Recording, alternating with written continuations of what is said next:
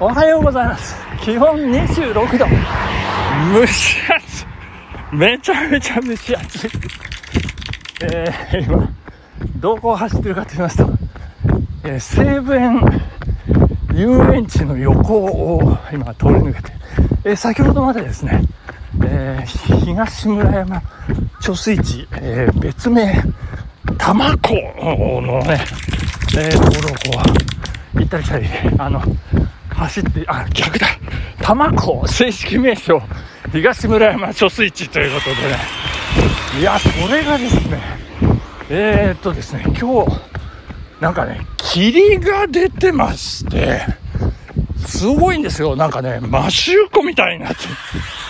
あの、もう全然見通せなくてですね、えーどんだけ巨大な湖なんだっていう感じになってですけど、いや、これ、あの、体操してるね、あの、あ、この人毎日来てるだろうなっていう方に、こう話を聞きました。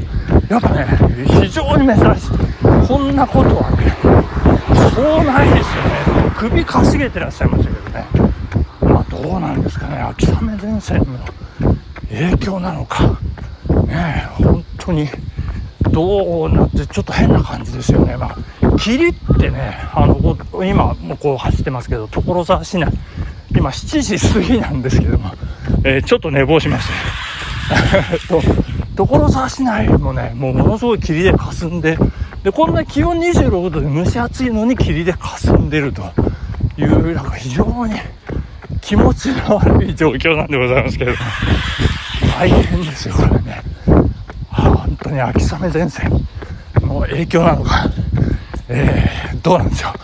秋雨よという感じでございますけど、大変でございます。えーそして、えー、っとですね、私、本日からですね、ズームフライ4をデビューさせまして、いやいやいや、この足音、どうですか？違うんじゃないですかね。どうですか？変わんないですか？いやいやいや、あのね、硬いっていう感じですね。で、あの、普通の靴っぽいみたいなね、そんな、どんな感想？全然参考にならない。あの、これ今まで、えっ、と、まあ、1000キロ以上走ったであろう、ズームフライ、フライニット ZFFK で、こうずっと走ってますあれね、柔らかいんですよね。なんか、ふにゃらふにゃらというかね、もう足袋のようにこう、足にまとわりつくというようなね、あのまあ、ニットも柔らかいっていうかね、まあ、そんな感じなんですけど、ズームフライフォーは、まあ、そんな感じではなく、本当に、あのシューズ、シューな、なんでしょうね。で、えーまあ、あの、ペガサス37、38あたりにもちょっと近いのかなっていう。で、硬いんですよね。これが何でしょうね。カーボンプレートの反発なのか、どうなのかちょっとよく分かりませんけれども、まあ、あの、まあ、リザルツというかね、ちょっとかっこいい、あの、言い方をしますと、タイム的に、まあ、自分の感覚です。自分の感覚で1キロあたり30秒早いですね、これね。あのただ単に今までの靴が下手ってただけかもしれませんけどねあのまあそんな感じの、えーニューシューズで今日はですねちょっと気持ちよく、まあ、走らされてるといった感じでしょうかね、えーただあの空気の方はちょっとねまあまあまあ気持ちが気持ちが悪い。汗もねどんどんどんどん出てきますけどね。いやまあ大変でございますね。はい。そして昨夜えー、また阪神タイガースが負けてしまいまして。まあたけちゃんさん大変でございますね。えー、そんな鬱憤が溜まったお便りをですねいただいておりますので紹介させていただきたいと思います。えーとどどっから行けばいいんですかね。OK! 負け越しで3位の場合はクライマックス自体です。負け越しチームは出場してはいけません。これですねクライマックスシリーズはセントラルリーグの3位以内に入るとねこうなんかポストシーズンのこう試合っていうんですかね。あのまあななんですか？なんか特別な試合。ちょっとごめんなさい。特別な試合にこうで進出することができるっていうんですけど。負け越しっていうのはこの負け数の方が多いのにそんなのに出てはいかんと。そういうことでいいんですよね竹ちゃんさんね。いや本当に私もそう思います いやもう借金が3にまた増えてしまいました。大変でございます。そしてもう1本いただいております。負け越し3位の場合は仙台育英に代わって出てもらいましょう。いやいやいやすごいですね竹ちゃんさん。いやいやそうあのまあ仙台育英っていうかねあれですよ大阪桐蔭に出てもらいますよね。まあ大阪ですからね。まあそんなそんなことでねちょっと。まあ今日は頑張ってもらいたい、えー、中日ですけどね。まあ大野雄大は昨日ね大野雄大はしょうがないかなと。いう感じでまた0対4ですか。まあ途中で見見なくなっちゃったんですけど。まああの乾杯ですよね。えー、キャプテンでピッチャーっていうね素晴らしい選手大野雄大選手ですね。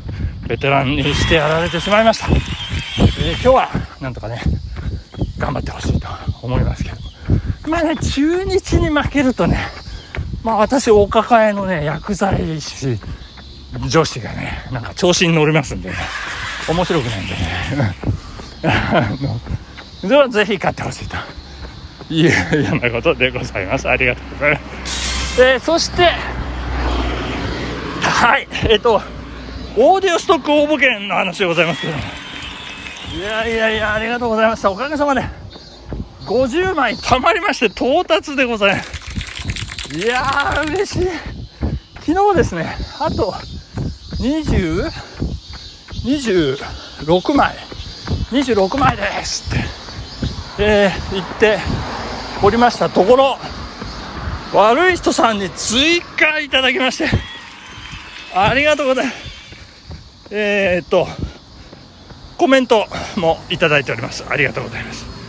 また落語聞かせてください。えー、そうですね。落語だいぶやってないですよね。であの最近最近というか1週間ぐらい前でしょうかね。ニュースで。あの円楽師匠がですね6代目ですかね。三位で円楽。